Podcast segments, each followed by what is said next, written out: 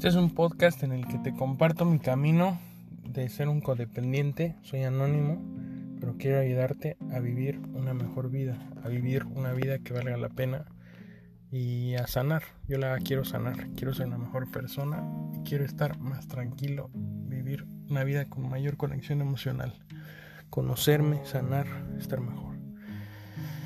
Este es el diario de un codependiente anónimo y de verdad espero que nadie lo escuche pero si lo estás escuchando, no se lo compartas a nadie.